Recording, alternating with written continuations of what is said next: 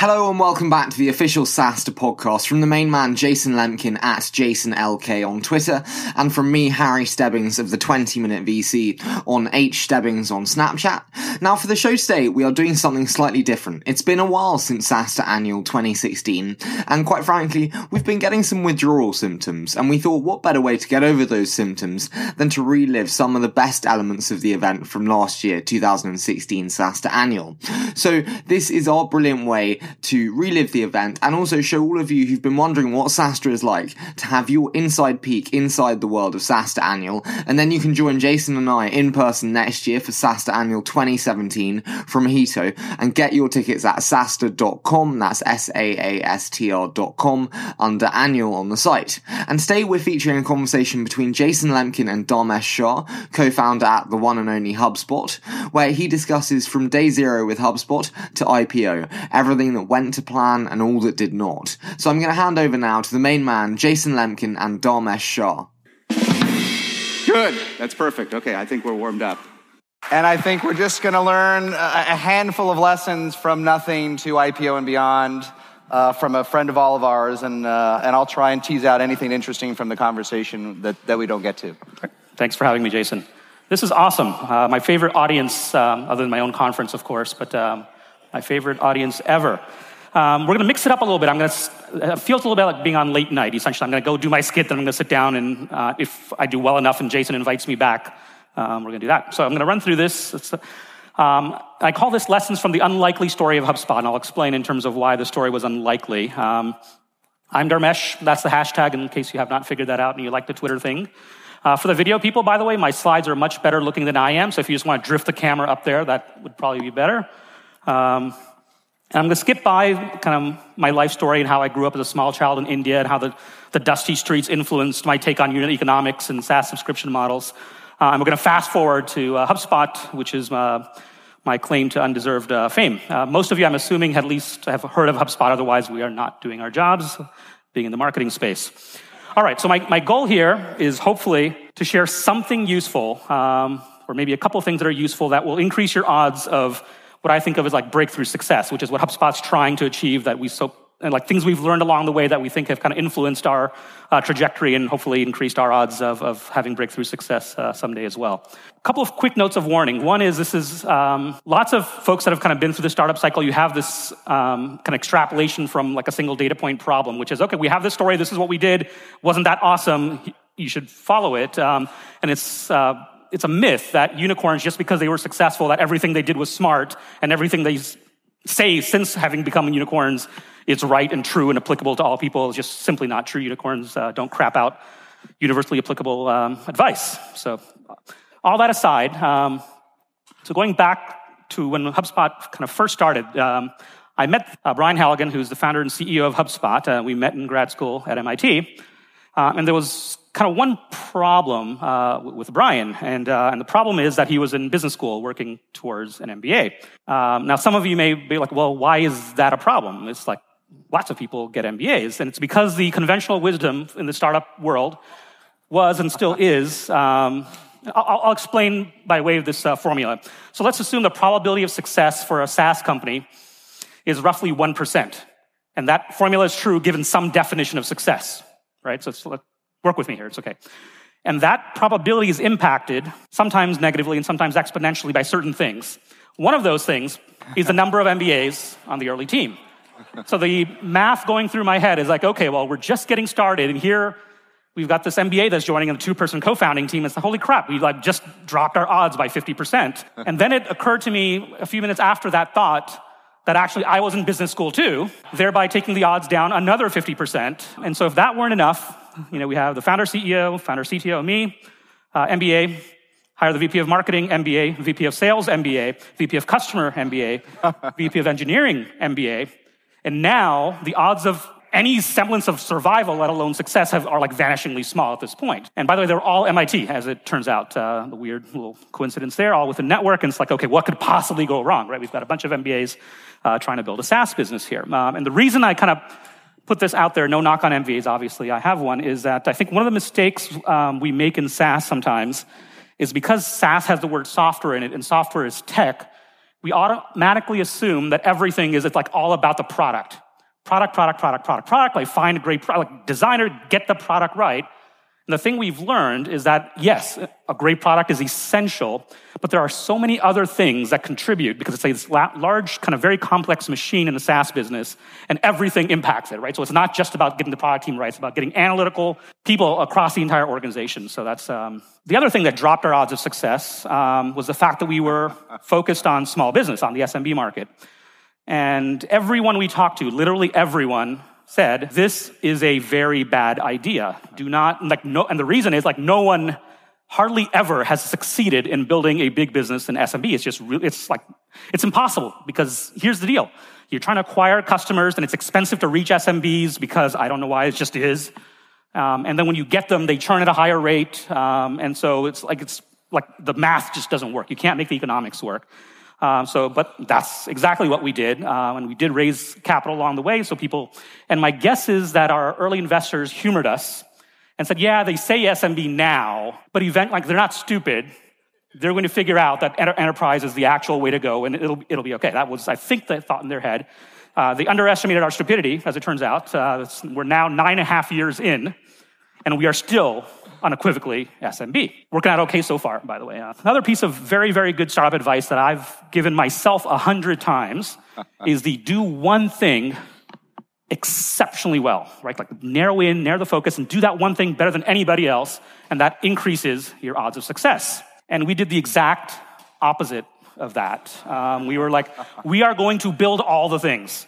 All the things a marketer needs in the modern world, we are going to do all of those things. And so one would question is like you would ask yourself like self why are we doing this crazy thing of building out like you know we're going to do search tools and a content management system and social media like all of it right on the top of the funnel. And our, our motivation was very simple which is when we talk to customers which i encourage you to do that's a good idea um, talk to customers and potential customers the thing they kept coming back with was their problem was not a dearth of tools right? It's not like the, these were great tools by great companies. The issue the smbs had was like well, I'm a 20 person consulting company. I don't know how to take WordPress and hook it up to Google Analytics and then this. I just can't, I can't do that. Um, and so that's why we did it. We wanted to solve the problem customers actually had, despite the fact that it was actually crazy uh, and contrary to our own advice to ourselves for many years. Now, one of the byproducts of, um, of this kind of all in one strategy is the product tends to suck. Uh, it's because you have very few engineers trying to build out this very wide, nine inch wide, two inches deep thing. And HubSpot's product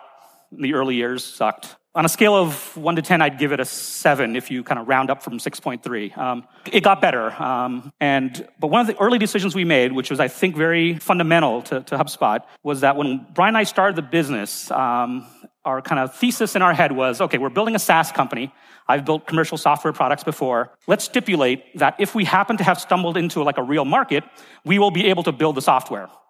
If we end up going down and crashing, burning flames, and this doesn't work, it will be not because we couldn't build the application. We weren't inventing new video codecs or driverless cars or anything like that. It was relatively simple business SaaS app. It was big, but it wasn't particularly hard. And so we said is like, okay, well, if this doesn't work, which we need to figure out really soon if it's not going to work, it'll be because there's no market. That will be the primary cause of, uh, cause of failure. And we'd rather know that now. So then everything was in the early years were kind of oriented around that thesis, which is we need to mitigate market risk and not product risk. We'll assume we'll build the product if the market's there. And the only way we kind of knew to test the market, it's like, oh, well, market means transactions occur. A transaction is when someone pays someone else money. We're from the East Coast, we're old fashioned that way, right? It's, um, and so like, okay, how do we actually establish the fact that people are willing to pay money? Ask them to pay you money.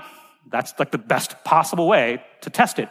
So the product, even in its sucky form, in I'll say generously late alpha, we started asking people to pay. And one of the challenges with that, like one of the requisites in order to start charging money, is you have to come up with a price. And the time we had to make the pricing decision, we don't didn't have the six MBAs yet. It was just me and Brian in a house plant um, trying to decide because, okay, we, both of us are going to start selling this thing. And um, I'm going to give you the answer here. Uh, and the answer is three minutes. And I'm going to tell you the entirety of the conversation pretty much, paraphrase.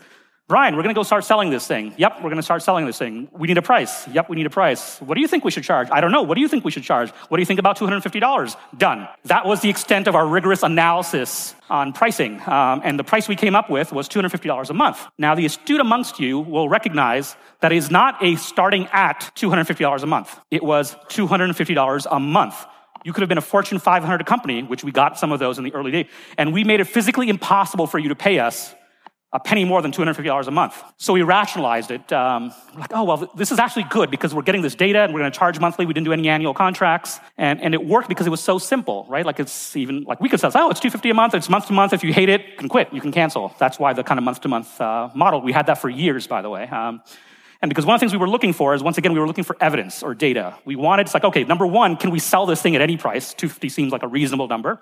Ended up being low, but reasonable number. And after we sell them, will they stay despite the product sucking? That's what we were trying to establish, hence the month to month. It's like, okay, well, then we can see, like, are people canceling or not? And the funny thing is, the same thing that I think worked for us in the early years almost killed us because this price stayed that way for some of our early years, right? And for you folks, it's like, well, that's obvious. You guys are idiots. How could you do that? We were idiots. We did that. Um, and so over time, we changed it. We did the basic pro and enterprise. So we went from, no, we'll go from 250 to $500 a month. Awesome. Pro version, double the revenue, right? Awesome but not a penny more than 500, right? It's like, it's, we were slow. We were slow. Okay. Now, the thing we were selling, we were selling this thing called inbound marketing. And this is not a HubSpot sales pitch, so I'm not going to tell you about inbound marketing. What I am going to tell you is that what we were selling is this kind of new approach to marketing. It was a kind of philosophical, transformative change, uh, which brings me to sales and marketing. There are two kinds of things in the world. One are like simple things that people understand. If you have a tool that's an existing category, other people already have it, some of the potential customers already use something else, you can put a website up and a credit card form up, and it's like, oh, I have this tool, it does this thing in this category. You might be using another tool, ours is better. Try it out for 30 days, and if you like it, pay. And you can get customers without ever having like carbon based life forms interact with each other, right? Like you can actually do that. Uh, that's possible. As it turns out, on the other end of the spectrum, when what you are selling is almost a religion change that says, oh, by the way, everything you thought you knew about marketing is kind of wrong, and you need to change it and do it this other way, which is what we were pitching. That's what would be called a transformative sale. As it turns out, no number of brilliant blog articles from me or my co-founder were going to be enough to like put up on the web and someone says like, oh yeah, these guys are right. Inbound marketing, that's the way to go. Here's my money. That doesn't happen, right? Because we're asking for this massive change in their mindset. And so that required people. So we built out a marketing and inbound inside sales machine over the, over the years. By the way, if you're wondering why I talk so fast, it's not because there's a beer waiting over there as soon as I like make it back to back there. It's because I talk this fast. This is me. This is me. All right. So when we started HubSpot, we had this inbound marketing thing, and it's like, okay, well, the category, like we called it inbound marketing, but there was no category that we neatly fit into. Like it could have been marketing automation, but this wasn't marketing automation. So we made this weird, very impactful decision. We didn't know how impactful it was going to be at the time that we made it. It's like, okay, we're going to create an entirely new category, and we're going to create a movement. This is going to be a thing. This should be a thing. And now, you know, years later, millions of dollars later, so we wrote a book, have a blog that gets 2 million visits, have an event that's got, had 14,000 people last year. It's this big thing, all right? So we have this, all this push that we put behind this new category called inbound marketing. Now, the question I get asked all the time, and even if you don't ask me, I'm going to tell you anyway, should I create my own category? Should I do what HubSpot did? And the answer is it worked out for us. And even to this day at HubSpot, we still have the debate internally. Was that a good thing to do? Because the odds of actually pulling it off are relatively low. And it's like, okay, well, couldn't we have found something else? Like, uh, I'm on the side of we did a good thing, but there are good counterexamples as to why you, might not want to do it. It's super expensive and it doesn't always work. Um, so it's easy to do. The first filter you should ask yourself before you go off and do something like create your own category is you have to force yourself to say, if we were to pick an existing category, like what's the closest one? And how bad is it? How different are we from the things that already exist? Um, so, and I'm going to give you two secret weapons. I'm going to actually probably just talk about one of them in the interest of time in terms of uh, good things that we did um, that worked. So one of the things we launched is this free tool called Website Grader. Um, I hacked it myself um, in the first six months of HubSpot. Um, I'll give you in 10 seconds. What it is is you put your website in, like acmewidgets.com, and it would go do this analysis and give you a score from zero to 100 on how good you were at marketing based on evidence from your website. Was this SEO right? Did you get the tags right? How much traffic were you getting? What's your social media presence? And it gave you a relative score, a percentile score that says, oh, you get an 87. That means you are better than 87% of the other websites we've graded. Now, what was interesting about that is that basically this was freemium without the downside, right? One of the challenges you have in freemium is like, okay, I'm going to take my solution, which is X, and I carve out a small portion of it and give it away for free. That's the kind of classic freemium model. And then I'm going to sell the premium version. Uh, lots of startups forget the mium part, but let's assume you got that right. So it's like, okay, well, I'm going to give away a small piece and then in hopes that they buy the larger thing. One of the big challenges with freemium is like you have to decide what that small piece is. There are issues around, well, do people devalue the big thing because some portion of it's available for free and you get bucketed into something else? What we did is say, okay, well, instead of giving a part of the solution away, why don't we create a tool that surfaces the problem that they have? And that increases the likelihood that they'll buy the full solution. It has worked brilliantly for us. And I think, I don't know if it's universally applicable, but a bunch of you should think about that. It's like, is there some adjacent tool that you can build that helps your customers recognize that they need you? I'm going to talk about retention. We all know retention is important. I'm going to tell you the mistake uh, we made, and I think most this generation of SaaS companies is way better than we were. Right? There's you guys are much more thoughtful around the metrics that you track and knowing that churn and retention is important. But here's the mistake: the mistake is you assume by looking at your kind of cancellations, it's like okay, well, people are not canceling. That means they must be happy with the product. It does not mean that they are happy with the product. It just means for any number of reasons, one of which could be they're happy with the product, but it could be they're too lazy to cancel. They didn't even know you were, they were paying you essentially, which happens, by the way, uh, shockingly. So uh, any number of things. So what you have to do, what we did at HubSpot, um, I'll give you the very short version of it. In the first three odd years, uh, we built in the first year, is this thing called the Customer Happiness Index. It was a model that we developed internally that looked at all the data available to us, product usage, which sales reps sold it, what day of the week they bought on, which customer service manager, like everything we could possibly have about the customer, all in one database. And we did regression analysis. And the idea behind the customer happiness index was a, for it to be a predictive model that says, knowing everything we know, how likely is this customer to still be a customer next month, right? And in fact, not only did we, and we tweaked the model as you would expect, being a bunch of MIT folks, and we made the model relatively accurate. So we could know, it's like, okay, Mr. Smith, we had a team that does this now. Mr. Smith, I know you, you don't know this, but you're going to cancel in 4.2 months. Um, is there anything we can do to kind of help you? By the way, like here we have, it's all included in the product price anyway. Why don't you use this and this kind of help you with that? Uh, one of the most brilliant things that we did. So the idea here is don't wait until after they cancel to analyze the data. The, a lot of the data you need, you already have. And cancellation is a post facto kind of indicator of unhappiness. So try to catch it earlier so you can do something about it. How do you find that pre-churn? I don't want to interrupt yeah, motion, yep. but, it, but that's a profound, so you're really talking about pre-churn right? Yep. And one, that one way is an NPS and yep. surveys, but any, any insights on how you, yeah, so we've done NPS. track, really get to this data? Yeah. Um, so this data basically is, so we're big believers, we do NPS surveys. Uh, we haven't had massive amounts of success in terms of finding correlations between NPS in the short run, right? It's like, okay, yep. well, people will say something, but then, then the next month they'll cancel. That's the like, problem second. NPS. Yeah. Right. So what we like is we like behavioral data. We don't ask people what they think. We watch what they do. Yeah. Okay, like if you know, they, they may say they're happy, but you haven't logged into the product in three weeks. You can't be like happy, happy, right? Like yeah. that's the problem. Or you think you're happy, but you have the sales rep that ha- was notorious for having a higher churn rate than average. There's something not quite right. So we had all these factors that went in. And the early part of uh, the customer happiness index, the model was very complicated. Yeah. Because we threw everything, every piece of data we could find and get our hands readily on behavioral data, demogra- demographic data, all of it in one standard database. And over time, the thing we discovered was it really came down to like four things that were the actual predictors of whether they were canceled or not. And so now we've reduced it down to like those are the things. And we'll rerun it probably maybe every year or and so. You can for- find at your scale, because this is what I think is hard is unhappy engaged customers because it's easy it's quote easy and we have all the vendors here where you can track uh, lack of usage right yep, that's totally. work right yep, yep. the really hard ones to find are the prisoners Totally. Right? I hate your product, yep. but it's core to my business. Yep. And so you don't see it in usage. And then bam, they move to a competitor in yep. one day, right? Yep, totally. And so have you been able to find that? Yeah, so we've tweaked some of that out. So the way we do that is, so one of the issues with, uh, and we have, as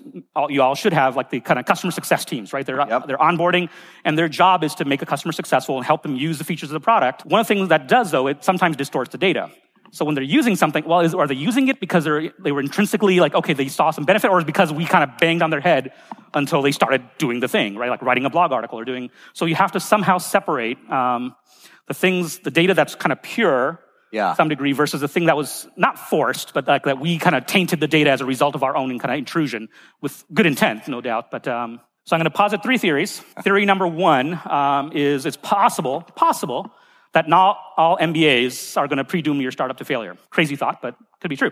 Theory number two, um, that it actually takes more for the breakthrough success, which is the thing we hope to aspire, you all are aspiring to, um, requires something more than just technology. Can't be just features or whatever. You have to have a philosophy, maybe not on the product or the market, on culture, on distribution. Something has to be different. And you have to have a point of view that you can pitch outside of just features. And even benefits, that's not enough. It's like, oh, this is what's wrong with the world. This is how we see the future. Here's what we're doing about it. Because it's really, really hard to break through the noise, um, just selling technology, essentially. As much as being an engineering guy, I would love for that to be the case. I would love to say, oh, I wrote this software and I put two servers on AWS and put a credit card form up, and the money just kept flowing in, right? It just doesn't turn out that way. Um, and the last one, um, this is a feel good. My my expectation expectation is that over a hundred of you will build like the hundred million dollar ARR SaaS businesses right now because you guys are getting so much smarter than we were. Like you will skip a bunch of the mistakes that we made. Uh, and it's a good time. All right, thanks for adding a little serious levity to the day. It was a lot of fun. Thank you. It's good. Um, I don't want to break it up with my typical intense questions. Oh, ask me intense. But I do have some. Um, so uh, I wrote this piece in TechCrunch in the 12 months Box was in its quiet period, mm-hmm. saying Box will get to a billion in revenue before we know it. People yep. made fun of it, mm-hmm. but as Box crossed 150 and 200 and 300, is there any chance they won't get to a billion? I mean, of course, right? They're going to get there. They'll make it there, right? So I know you can't talk about forward-looking statements, but I want to tease it out a bit. Sure. HubSpot will unquestionably get to a billion in revenue. The question is, how long will it take, right? And we don't have to talk about the quarter, but yep. it would be difficult for HubSpot given an infinite amount of time at whatever we're doing, 200 and something. I should know the, the yep. rough number. It's going to get there, right? Yep. So talking some of the things you teased about, not selling to SMBs, uh, simplistic, uh, sort of medium, low end pricing. What are the learnings going to a billion, right? And, and why the heck can HubSpot even do a billion dollars, right? Um, because you talked about a hundred, but that's a lot of people, right? Yep. Um, so what, are, what have you learned in these contra obvious things that will scale to a billion? Yeah, well, one is, and this is the obvious one that investors know, and um, and we as a startup community know, but I don't know that we know it. Yeah. Which is a lot is defined by the market you're going after, right? So if yeah. we were going after some vertical trying to sell a $250 a month product that only had 8,000 possible companies to sell into, there is no way the TAM was large enough, and the addressable market's big enough to do that. So that's the one thing. Um, and the other one, I think it comes down to um, what we call at HubSpot, we call like machine building. Yeah. Like, okay, so, and the way we think about the machine is that, okay, we have this machine, this is the LTV to CAC kind of um, thing. It's like, okay, we put a dollar into this machine that we've built, and X number of dollars comes out over a Y period of time, right? It's yeah. a classic LTV to CAC thing. And so the thing we work on is like, okay, everything we do has to do one of two things. Either has to shorten the length of time that it's going to take us to get the LTV, whatever it's going to be, um, increase the overall return. So we might, like when we were starting in our formative years, that number was like 2.5 or 3, the LTV to CAC, right? And it's like, okay, well, we're going to keep driving that up. Well, what do we do? It's like, oh, we could work on acquisition costs, which we did. Yeah. That was not the issue. Uh, and that is usually not the issue for most SaaS companies at this stage, right? The issue usually is like, okay, maybe your CAC is 20% higher, but the upside on LTV yeah. is where the real leverage is. Right? So the question we ask ourselves is here's how much money we make on a per customer basis right now, here's how long they stay. How do we make both of those numbers go up? Yeah. And we back solve. Uh, so we have a number in mind in terms of when we're going to get to a billion dollars in revenue. And it's less than eternity. Um, you know, it's considerably less. less. Um, yeah. I think we've actually told investors that we're targeting 2020. 2020. Yeah. And what was nice so looking number. back, is the is the accelerant that will get you there? Is it just that? And I'm sure there's a lot of the answers to this. Are, there are many, or yes, but is it that SMBs are running more and more of their business on the web, so they need to manage more inbound marketing? And is that bigger than ever, or is, um, is it more subtle or complex than that? It's no, that's a lot of it. So the thing Yeah. that's happened is um, as HubSpot has grown, um, you know, the car goes into like new gears. There's a time that's like, okay, well, we're doing all this work trying to increase uh, retention rate, and we move it by like half a point, despite putting the entire company against that one goal, right? Like, ah, it's hard to move. And then something happens, like some nonlinear shift happens. We don't know what causes it. Uh, we had one of those, um, you know, about a year, a year and a half ago, where like all the numbers start looking better. And I think one of them is that before HubSpot was like, okay, we have to tell you why inbound marketing is like a good thing, right? Not to drop everything else that you're doing, but why this is a good thing. Yeah. And now it's like they already get that part. It's like, okay, I know I'm going to need to do inbound marketing. Which thing am I going to pick? Am I going to pick HubSpot or one of its competitors? Essentially, how am I going to accomplish it? So there's less of the why should I do this and more like how do I get that done? I got it. So it reduces the friction and the acquisition time and all that stuff. So let's tease just, uh, I- so related to your point about segmentation and SMBs, um, I don't think that when you guys started it or even today, I, I doubt you're dogmatic about anything, right? You just wanted to build a winner product that you believed in in a great market. We are right? red-blooded capitalists in the positive sense of the term. We're very Yeah. analytical, very yeah. So how did you, and, and answer the question, twist the question around any way you want, but how do you resist the temptation to go up market? Um, because I'm sure, do you disclose what your biggest customer is? Who, who pays the most? Um, we've disclosed. it. I don't happen to know what Rough it and tough, right? Yeah. Um, our average is about eight hundred dollars a month. Right. that I know, but what's a biggie? What's a biggie? It's Not that big. Like maybe ten much. times that, but not like huge. That's 100K a year. Yeah, right? I mean, so there, how do you resist the temptation? Let's go do more hundred k a year. Okay, so I'll same- give you the- the same unit input, right? question. For the output. And I've, uh, I'll give you the short version of my, my answer. The short version is a bunch of good things happen when you drift up into the enterprise. Uh, and it's Yeah. very easy, and everybody does it for a reason. There's kind of reverse gravity because it's always easier to kind of move upstream reverse than down. gravity, if you can reverse do it. gravity, like you just get pulled up, right? Um, listen to your customers, you get more money, everything makes sense. But there are downsides to moving to the enterprise. Yeah. One of the biggest of which is the enterprise, because everybody drifts there, is so much more competitive Yeah. so much like an order of magnitude more competitive. You have Salesforce there, you have Oracle there, you've got Marketo, everybody's up there. Everyone's there. In the SMB space, there are very few people that are crazy enough to do what we did and stay there. Yeah. And so we have roughly unfettered green ocean, blue ocean access to millions of companies that we can just grow, right? That's, and that's worked out well for us. So it's like, if that starts to not become true, it's like, oh, well, from a competitive perspective, it's not that big of a deal. And then we think we could do this and the, it's not going to complicate the product too much. And we've got this way that we're going to meander through. We're not dogmatically against enterprise. We like to think we're good entrepreneurs. Um, and it's been nine and a half years in. We don't see any evidence of that changing anytime soon as to Yeah. what, as, oh, like all of a sudden SMBs are going to decide they don't need to do marketing. But it's interesting thinking through that. Um, I don't want to challenge you for HubSpot, but let's think about other companies. Yep. Um, I thinking through it. I haven't done the done the, the survey or the quant side. I actually think as it gets more enterprise, there's often fewer competitors because the investment in business process change and workflows gets so complicated Yep. that who the hell is going to build Salesforce again? right? true. There'll be a paradigm change in Yep. Salesforce, but no one is going to ever build Salesforce again, Yep. right? No one's going to build these things. So is is you uh, what's the what's the general learning for founders? And, and maybe this can be our last question, but we can tease it out. What happens a lot of founders is you get a pie. Yep. You get small, medium, and large customers, and sometimes large is not large. Yep. But it's segmented by three. And when you see three different categories, Yep. how do you know where to invest your time when you have customers in each segment? Yep. So I'll tell you what we did, right? So we have, we actually have those three. We have what we think of as like very small business customers, like less than 10 employees, right? Very small. Very small. We have the mid-market, which is our actual focus, and we have uh, larger, like enterprisey kind of, we call them enterprise, they're not really. But so the decision we made is like, okay, well, well, we don't want to sell to the enterprise, but that doesn't mean that we won't take that money. Like the, so the, the reason that we kind of avoid the enterprise is we don't want that distorting the product roadmap. That's like number one reason. Yes. But if someone, and we have this all the time now, is like X Fortune 500 company bought HubSpot, and we don't make it's, but it's a department within X company that behaves Silo. a lot like a mid market, and they're making their own independent decision. There's no corporate governance thing that says, oh, we will choose X. Yeah. And they behave just like all of our other customers. They're not asking us for eight levels of security and all these enterprisey features. And that to us is just fine. Like as long as we can maintain the purity around where our focus is. Same thing with the small business, like very small business customers. Got it. We don't build a product for them. We don't build a sales machinery around them. We don't build marketing around them. But we will take the money. Um, Yeah. So you're, in other words, if we looked at your pie chart, I should know this data. I should have said it. But your M category, you're putting all the effort in the M. It's Yep. your medium. It could be someone else's small, but it's your Yep. medium. Medium. Some smalls that, that are more sophisticated can take advantage of that, and some silos can. Yep. But M's the largest. Yep. So put all the energy behind that wood, put all of it into the part of the pie chart that's the biggest piece. Is really the, the Zen answer Um, to all it's not so right? much the pie chart's the biggest. It's the all factors in. It's the highest EV, accretive to EV over the long term. Like this is the thing we think we can do well. We're most separated. accretive or most revenue? Like Most accretive. What's still, accretive. where do we have the most advantage long term? It's not just like, Strategic. will we make the, this quarter or this year? We're not worried, we're worried, but we're not that worried about quarter after quarter, year after year. The thing we ask ourselves is, is this more likely to make us the company we want to be someday? Yeah. Right? And is that, and we're What willing to take short term. dominate? Yeah. And Right. right, now, uh, it's, it's working so a far. good segment. So, yeah. All right, we can go Thanks for another hour. But Dharmesh, thank you very much. This was terrific. So many incredible takeaways there from Dharmesh, and there you have it. That is a tiny little taster of the incredible people and talks that are on display at SaaStr. And you can find out more by heading over to saastr.com, that's S-A-A-S-T-R.com, where you can buy your ticket for next year and see more incredible founders like Dharmesh reveal their immense stories. It would also be fantastic to see you on Snapchat. In the meantime, you can follow me on at H Stebbings with two B's, or you can follow the big man Jason Lemkin at Jason LK on Twitter. As always, we so appreciate all your support and cannot wait to bring you Monday's show with Dave Yuan, investor in the likes of Facebook and LinkedIn and many more incredible companies with technology crossover ventures. And we look very forward to seeing you then.